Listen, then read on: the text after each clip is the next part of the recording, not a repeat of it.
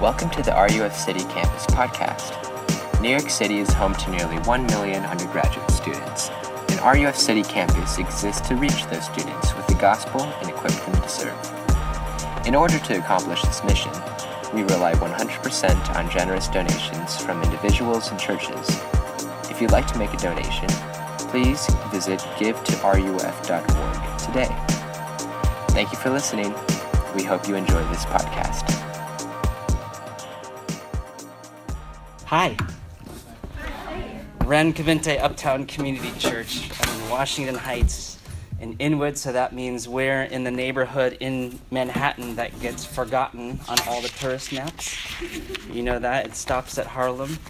Uh, we're above Harlem, so nobody. But my, my neighborhood, well, first thing maybe you need to know about me is that um, when I was your age, I became a Christian at Redeemer uh, through Tim, Tim's career preaching, and that's part of my history. So the DNA with which I come today is that I was discipled here, and uh, it's a very different um, place that when, when I was here, but um, certainly the Lord's been faithful. It's the same Jesus.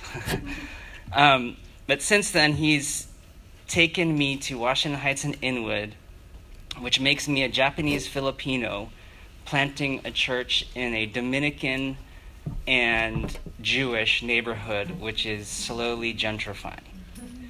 And so, as you can imagine, the enterprise there, there are opportunities for exploring what the gospel has to say uh, and loving people across cultures. And that's very, very much what our enterprise is up there. We, we claim Lin Manuel Miranda, who is from our neighborhood, born and raised, and all the issues that come up in Hamilton and in beautiful song uh, that's been making the rounds on YouTube for Puerto Rico. Um, it's out of our neighborhood, man. And in our neighborhood, you can get a cafe con leche for a dollar. And across the street, you can get a $5 Starbucks coffee, too. And both of them are doing good business. And uh, we, have the we had the first uh, elected Dominican in the United States. Our district is gerrymandered to make sure that that happens on the city council but in recent years it's been gerrymandered to include all from river to river. So on, on west of Broadway in our neighborhood is primarily Dominican, east of Broadway is primarily uh, historically Jewish and, and gentrifying. But even he's struggling with how does he govern in how does he make the neighborhood economically viable for everybody? Every other neighborhood in Manhattan has become a market. Um, not our neighborhood yet. But how do you govern with all the competing stories and narratives of our neighborhood? And so we view ourselves as a model house for how the resources that Christ gives us in the gospel um, can speak into those things. So that's that's very much our church, and and, and I have a lot to learn too. Um, but part of the case that I'm going to make today is the mistakes that we make in the Christian community fuel the clarity of grace in our lives and the clarity of the basis of our unity. And that's really the case that all throughout the scripture, especially in the New Testament, that uh, the church and its life and all of the messiness of our cross cultural relationships uh, is what produces our understanding of grace in real time in our actual experience. And it, it was, you know, all the race stuff Charlottesville, angry Facebook, uh, all the things that we're experiencing, you know, like you guys probably already know the, the language of power and privilege, right, and dominant culture, right, because you're college students. So you, you're, you're learning all of that stuff. I'm not going to teach you all that stuff, eh, but, but I want to say the, the mechanism and the secret weapon that we have is that the, the church has been given to us by Christ, that we've been saved not only over a line into heaven, but into a community that's supposed to deal with these things and reckon with them and get into conflicts. And out of that flowers clarity with respect to what our real unity is. And so I want to actually teach us that that's all over the scripture. That your generation, like my generation, I think is lost. but your generation, I think, has a radar for this. And to get, to, to help you, to, to, to with you begin to read scripture and look for all of these controversies and take the lessons out of them to apply in your community life for the rest of your life in the church, I think uh, is a way that I can help. One more thing, as by way of introduction. Actually, can I take my jacket off? It's a good sermon coming. Um, you know who John Perkins is? John Perkins is uh, a generation above me. Uh, they're Moses for uh, Christian community development, bona fide civil rights um, credentials. He's the founder of the CCDA, Christian Community Development Association. And so he's been developing basically the message and methods of Christianity, such as they are in the United States, for reaching to the pure, poor and, and recon, for reconciliation across races. And he, this last weekend, I was at a conference, and he told me that he thinks that the hope for reconciliation uh, now is the church. He used to, all the methods used to be nonprofits, used to be seminars, used to be policy changes, and he makes the argument now that he's approaching 90 that he's for the next two years until he has no more energy. um, he's going to put all his eggs in church planting because it's the great incubator for figuring out how to deal with race issues. So that's the case, right? But the church is the great hope in what we do in the church. So let me do it in a couple ways. The first way is to read a very famous passage from 1 Corinthians 9. And I'm told you all have your Bibles on your phones, uh, so it's not in the bulletin, but let me, let me read this classic statement of what it means uh, to embrace multi ethnic sort of agility in the church. 1 Corinthians 9, Paul says, For though I am free from all, I have made myself a servant to all, that I might win more of them. To the Jews I became as a Jew, in order to win Jews. To those under the law I became as one under the law, though not being myself under the law, that I might win those under the law. To those outside the law I became as one outside the law, not being outside the law of God, but under the law of Christ, that I might win those outside the law. If you're confused, that's okay.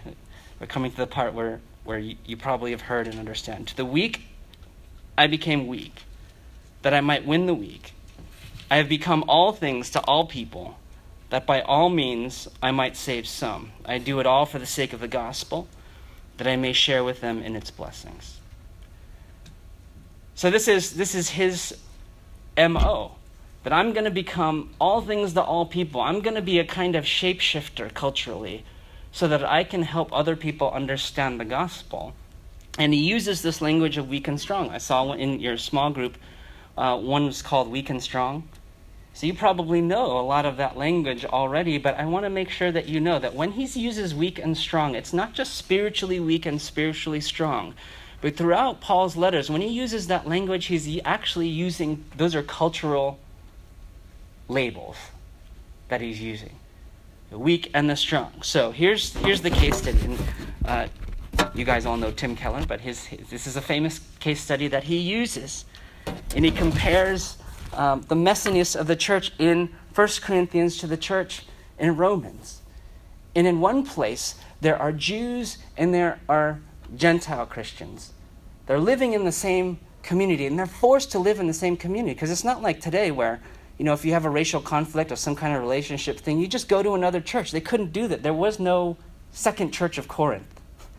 You had to stay in the first church of Corinth and work it out. And so they all brought their own cultural baggage with them. There is this controversy. If you are, uh, you know, in Rome and you are a Gentile, you've been living, going to the temples and sacrificing food and stuff to Athena, to Apollo. And some of that food would come out and make it into the markets. And there was this controversy in the church of whether or not you could eat that food. And the Gentiles, because of their cultural background, their cultural baggage, they left those gods and the power of those gods, and they came under the lordship of Christ. And they said, Don't eat that food that has been sacrificed to idols because that's evil food. That's the wrong God's food. The Jews in the Christian community were saying there's nothing wrong with that food because there is only one God. Why? Because of their cultural background. There is only one God. There is no other God. Those are fake gods. So, what do we have to fear from food sacrificed to those non gods? There's no power in them. But you, and, and, then Paul, and Paul, when he talks to them, he says, You know, what makes you a Christian, what keeps your soul safe, is not food, it's grace It's the grace of Jesus that He paid for your sins and that you are clean. So don't worry about the uh, Jesus has made it so that no spiritual power can destroy you. You are invincible. That's what eternal life is. That your, soul is invincible. So this food is not going to do. But because of each group's cultural background, they're viewing this very sacred spiritual practice through the eyes of where they have come from. And he says, listen, the, the people who say don't eat that food, the Gentiles, they are weak because they don't understand they're saved by grace from faith and nothing else. You Jews, you understand. And so you are the strong.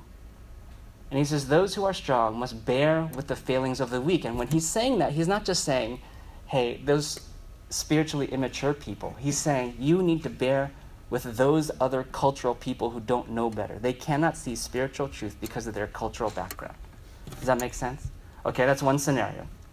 But then, Tim Keller and other commentators will compare that situation to 1 Corinthians, where he uses the same language for the same two groups, but he switches them. The Jews in this situation are weak, and the Gentile Christians are strong. Why? It's, there's a controversy in the church. Again, it's over food. And what is the cultural baggage that the Jews have? Are you following with me? The Jews have these clean laws. You can't eat shellfish. You can't eat, you know, cloven hooves. All those Levitical laws. And, and some of the Gentiles, because of their back, cultural background, they're saying, what is all this laws? We're not Jewish. You don't have to become Jewish. You don't have to adopt these cultural markers that are Jewish in order to be a part of the community. And, and Paul comes in and says, yes, you're saved by grace through faith. And these law, these laws of food, they have been abrogated in Christ, they've been fulfilled in Christ, and so everything is clean. The strong must deal and bear with the failings of the weak, but in this case, it's switched that the Jews are the ones that are weak, and the Gentile Christians, because of their cultural background, are strong. Now, what do we learn from this? We learn I mean, this, you realize this food stuff is super spiritual to all of these people. You know, how do we be holy in the church together? How do we be distinct from the communities that are not following Christ? These are sacred things, but they are, they're viewed differently because of different cultural backgrounds. In one case, my culture could be strong, but in another situation, my culture my cultural background will lead me to be weak with respect to spiritual things. And therefore, and therefore, we need each other. and therefore, it is a great advantage to learning your weakness in the gospel and clarifying whether or not you are saved by grace through faith alone or whether or not you are sneaking in the back door some of your, your cultural understandings that are applied to sacred things and you're making those demands on other people, whether you're part of the dominant culture or whether you're part of the non dominant culture. There's anger and resentment going both ways. But the overall, overall, the, the, you know, he uses this weak and strong language as in Ephesians. He uses this weak and strong language uh, in other places because the overriding controversy that Paul is trying to deal with as he's trying to grow the church is how in the heck are these Jews and Greeks who are Christians to get together? That's the whole story of Acts. It goes from Jerusalem to Samaria to the ends of the earth. How is this the story of this Jewish Messiah going to cross over without everybody punching each other in the face? And it forces him. I mean, the wonderful study that Tim Keller has written about Galatians, in which the, the main theme is you're saved by grace through faith and nothing else. What made Paul write that and clarify what the gospel actually is? What made him do that was a controversy over circumcision and food laws, over cultural markers. And do you think that cannot be ap- applicable to, I mean, to the ways in which, I mean, this is an encouragement to get into multicultural relationships in the church until it hurts, until you fight, until you offend each other and are forced to forgive one another and understand and ask cultural questions when you didn't you maybe you're a peace lover and you don't want to do it. Maybe you're a fight lover and you do it a little bit too much. But unless you do it over and over and over and over as paul did and learn to clarify the unity that you have in the gospel you will never actually experience in real life experience what he says here which is for the weak's sake i deal with the failings of the weak and I become all things to all people. Yeah, it's harder than, than we think because we know so much about power and privilege and what we want for the world. We also think that we've done it. But we haven't until we've experienced the conflict and messiness of the church. And I want to encourage you to get into it. It's all over. We have a Colombian elder in our church, and you know, I get up and I try to preach this stuff, and with broad strokes, I say, Latinos are like this, Asians are like this, and whites in our church tend to act like this, and we need, and, and you know, it's all an illustration, completely stereotypical, but I'm trying to make a point. And he comes down after uh, and he says, You're totally wrong about Latinos. From the pulpit, you are wrong about Latinos, and I feel horrible because I'm the teaching pastor. I'm supposed to teach people how to get along. I'm supposed to have deep understanding of Latinos, even though I'm not Latino in the church. How can my church begin to deal with these things?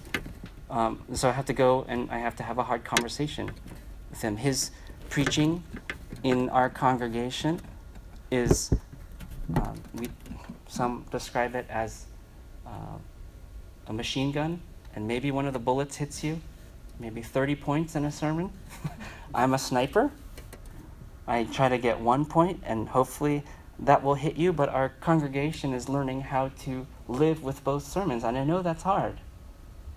You know, when I was in seminary, I went to, to school here down uh, at ATS, and our uh, ATS is uh, um, Alliance Theological Seminary, focused on uh, raising pastors for the city for New York City, and so it was very diverse. They taught it as if it was diverse. Uh, but you know, I was used to going into a classroom, and when you take systematic theology, the professor is going to lecture, and I'm going to take notes. But in the middle of the lecture, some of the black pastors from black churches, they would get up in the middle of the lecture. They would pull out their Bible and they would say, wait a second, wait a second, what about this in Leviticus 3? And what about this and, uh, you know, Revelation? And there was no question coming for the professor. They were correcting the professor.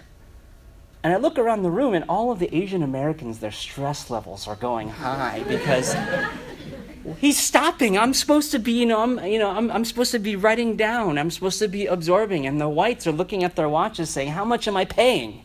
Per minute. How much am I losing? He's wasting my time. This is not a seminar class. This is this is a lecture class, and, and some of the African American um, uh, pastors are cheering him on, saying, "Yeah, go." And that's these are all cultural markers of learning styles. My friend Duke Kwon, who's uh, down in the D.C. area, is Korean. And he uh, he, his great illustration is I'm Korean, and if you're going to let me into your life, then you're going to have to deal with the fact that when we eat together, there's going to be kimchi on the table. it's not just saying, yeah, I've got this friend Duke Kwon, but it's, it's, it's sharing a meal together and perhaps being offended by something like a smell. And there are far more things to be offended by of course, but learning how to navigate those things, even when you don't have the answer. One of the questions in our neighborhood is this idea of gentrification. What do we do with it? And there's competing narratives in our neighborhood. One of the narratives is change, that before this neighborhood, our neighborhood was Dominican, before that it was Puerto Rican, before that it was Jewish, before that it was Irish, before that it was Greek, before that it was, uh, you know, rich Dutch. Before that, it was farming Dutch, and before that was Lenape Indian. And so the narrative of our neighborhood is what? It's changed. That's how, just how the city is. And so as people move in, you just have to deal with it. The story of the neighborhood is not that it's Dominican, it's change. But then there's another narrative from my friend Kevin Vasquez, who's a, who's a church planter in the neighborhood. He said, Listen, I grew up in Puerto Rico, and when the U.S. came and made it a territory and did what we consider occupying, they took my family's farm. They just took it because they could. But they gave us citizenship and they said we could come to the United States and that, that we can make a new life here. And now we've made a life here. We've become self uh, sort of sufficient here. And now people are coming in and raising rents, and essentially they're taking our neighborhood because they can. Now, which narrative governs our neighborhood? Which one? How do you live with both of those kinds of people in the church? It's very very hard. We have very hardcore Republicans. We have very hardcore Democrats in our church. We have people who are upset about the president's treatment of DACA. We have people who are cheering on the president's actions toward DACA, and it's kind of frustrating, and it forces you to figure out how you're unified because Jesus Christ died on the cross not only to get us over a line into heaven, but to bring us into a community in which He has made one man out of the Jew and the Greek. He has united them. That is actually part of our salvation. And to figure out how that works is hard work. And so, how, what, you know, what is he talking about? What, what kind of Christians is he trying to produce with this statement? And here are a few categories that I'd like to give you that we work with in our church we're trying to get to this place where what we, what we call cultural agility is being produced by the gospel in our community. But there are two other broad strokes, um, broad kinds of people that they come into our church as. Uh, the first is, is kind of, we call culturally inflexible people. That they don't actually um, consider that they are a culture and other people are other cultures, and they sort of just keep on going the way that with the cultural assumptions, and they begin to apply those things to sacred ways in the church, just the way that the Jews and the, Gentiles were doing. And so, um, you know, I, this is like Malcolm X. This is like Spike Lee, who's black, and he, he's not going to be anything else but black. And you can be hard. You can be hard, culturally inflexible, and you can be soft. You can be culturally inflexible because you don't have the skill to sort of hang out with other cultures, or you could be culturally inflexible because you don't know any better. In the Bible, the example would be the Pharisees, right? Culturally inflexible. It's more helpful if they contrast that with the, with the other extreme, which is what we call cultural assimilationist, uh, which is that you are one culture, but in order to get along, you assume the cultural markers of another culture.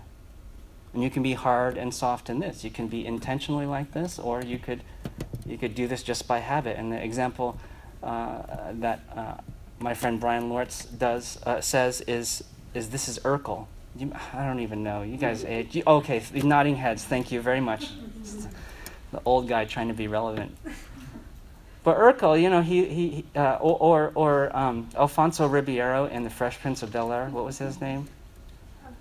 Uh, he, Carlton, yes. Sorry. So he adopts he adopts the cultural markers of someone who lives in Bel Air, and of course he's compared to Will Smith, who might be considered culturally inflexible, and the mayhem that they get into is exactly what we're supposed to be doing in the church. In the in the Bible, the example is probably the Sadducees, right? They are culturally Jewish, but they basically support uh, Roman occupation they basically support the emperor.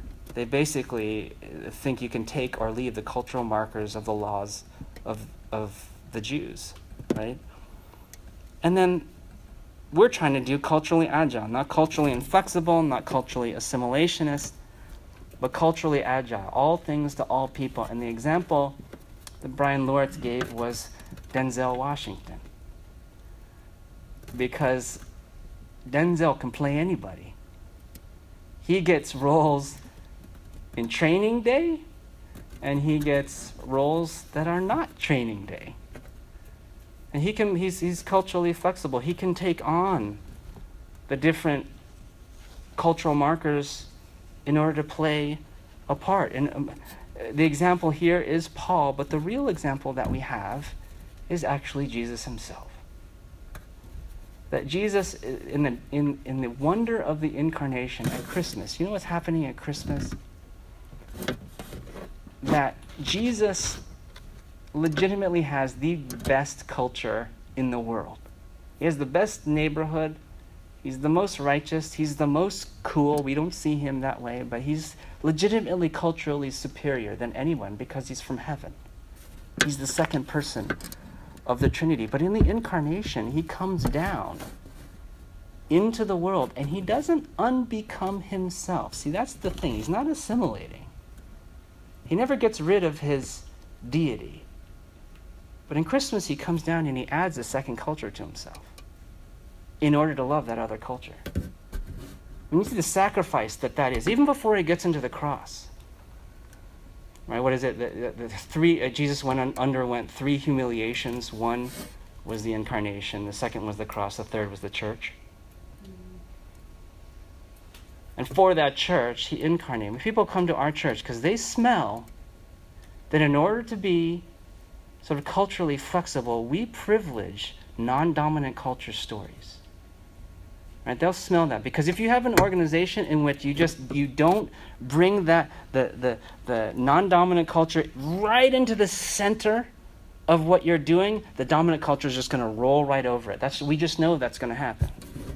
And so we privilege, and people smell that, and you know, we eh, some of the our our white parishioners will come in and say, "Is it okay for us to be white in this church?" Because they because of the way we operate. And I say to them, yes, of course, we need you to be as white as you can possibly be. Because unless you are, we don't learn anything. Unless you don't, unless you come in and come close to us and make mistakes in your whiteness, cross culturally, and let us make mistakes. Coming back the other way, we're not going to learn anything. We're not going to grow in the skills. And we are not, our model is Christ Himself. He did not unbecome Himself, but He added a second culture to Himself in order to love the people who are different than Him. That's amazing. Thank, thank you, Jesus, for doing that. I mean, how does an elephant communicate his love to a rock?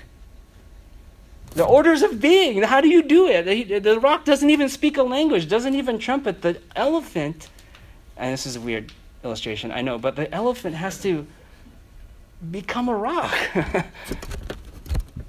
At least add rockness to in order to communicate that love, and that's what Jesus did. And that's what Paul did all over the place. That's what he made Timothy do. In one situation, said Timothy, you don't have to get circumcised in another situation, in order to love the community, he said, Timothy, you have to get circumcised. Think about that cultural marker for a second. Your pastor comes to you and says, in order for you to preach the gospel and to win, to become all things to all people that you might win some, you got to cut it off. Timothy, are you going to do it? Controversy inside, conflict.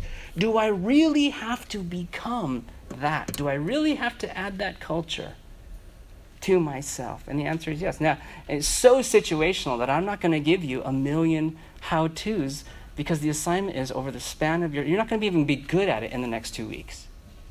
But the assignment is that over the span of your life, in your church relationships, you get into that incubator and you learn those skills you learn to whittle down your unity with other Christians through your identity in Christ, and then you move out into the world with that identity.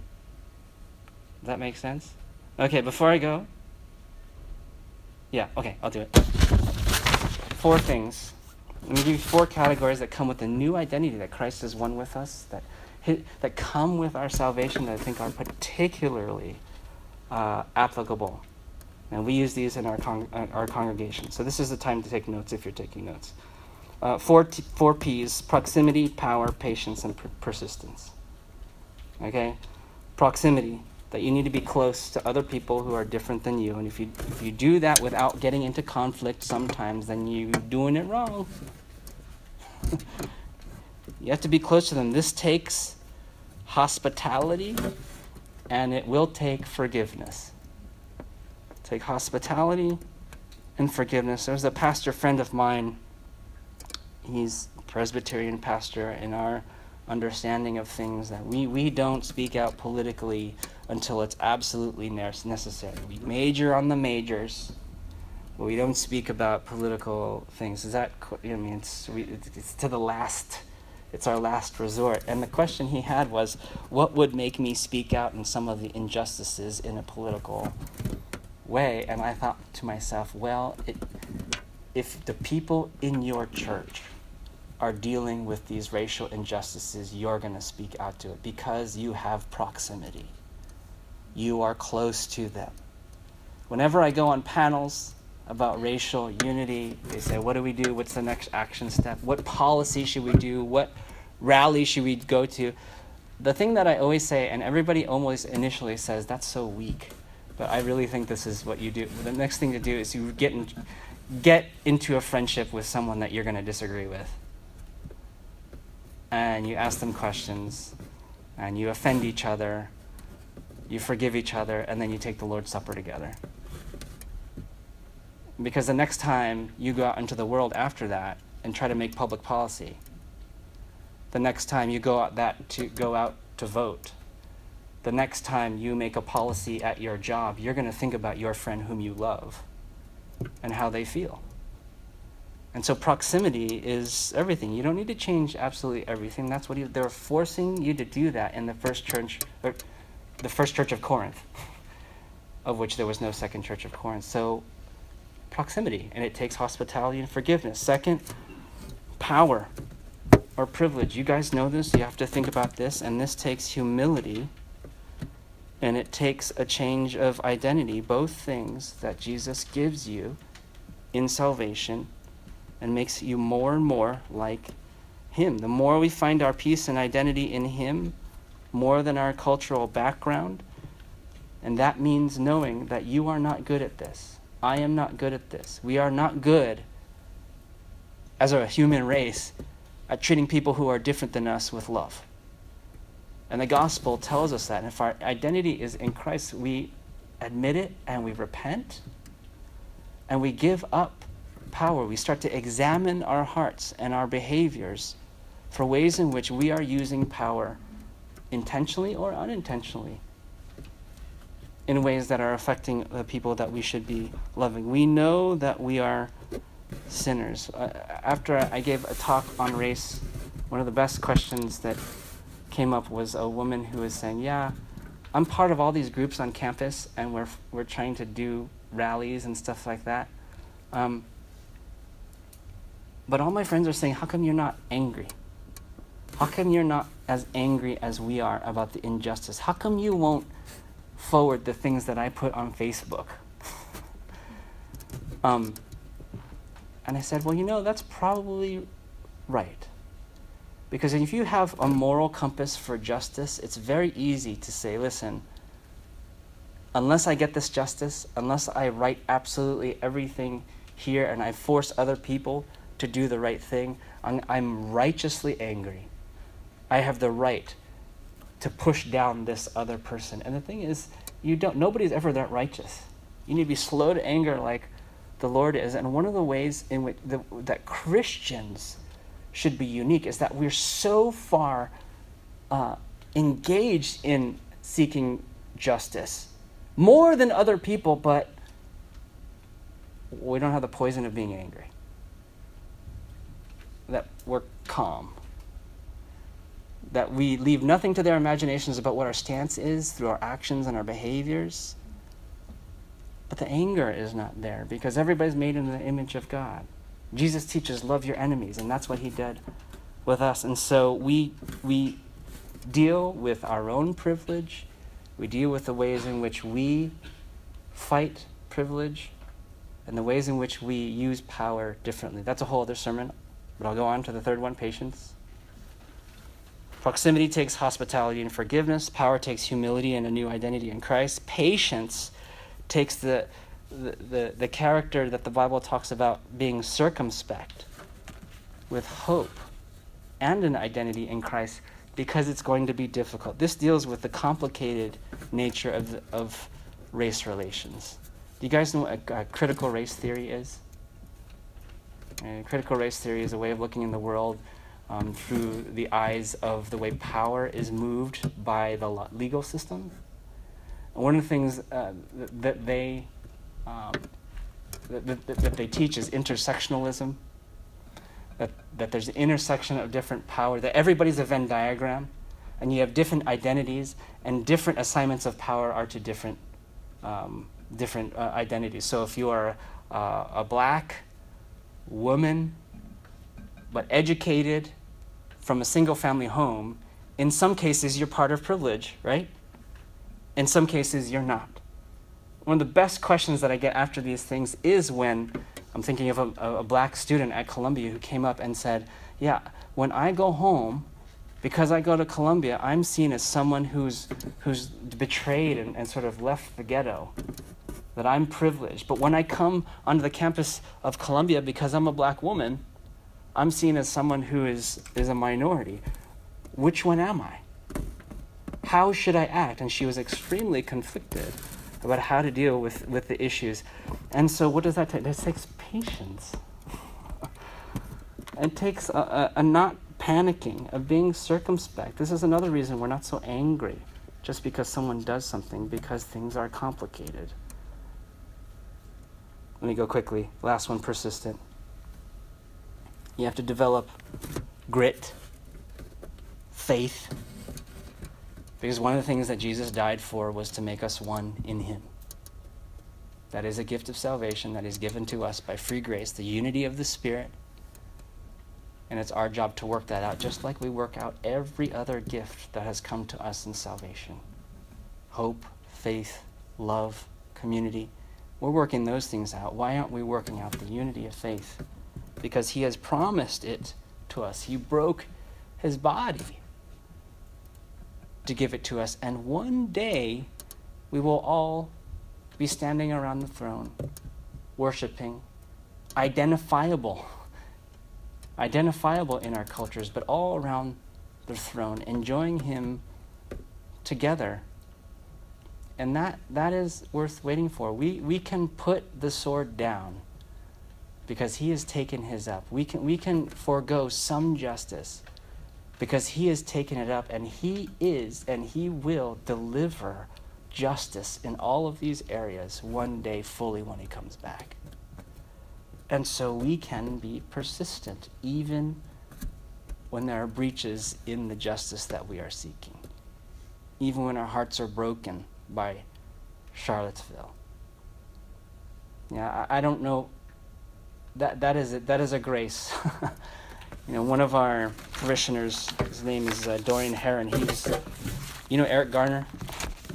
Eric Garner's son was in his English class, and he said in their class they basically didn't talk about anything except Eric Garner's uh, son's trauma the whole year.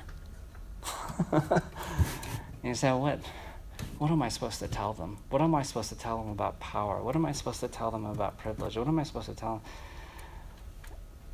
And I said, I don't know. but he took the gospel that he had, he took the promise of Jesus that he had, he took the hope that he had, and he injected it the best that he could into the class. And at the end of the year, he said, he said, you know what? The best gift that I could give them was that I, I was a black man in the city being persistent not giving up. And I don't know that I could have done that if I didn't have the hope of Jesus in my heart. I couldn't have done that if I identified primarily as a black man. I couldn't have done that even if I identified primarily as a teacher who was responsible for the education of these kids. I could only have done that if Jesus was promising to me that one day we'll be unified around the throne. Amen. That's, that's grace to us. Can I pray for you? Father, thank you for the evidence all over the scripture that you're not silent on the issue of race and culture. Things that vex us and discourage us in our society, you came to make right. Give us eyes to see that this is part of the grace that you've won for us on the cross at great cost to yourself. Help us to cherish it and strive for it by grace through faith.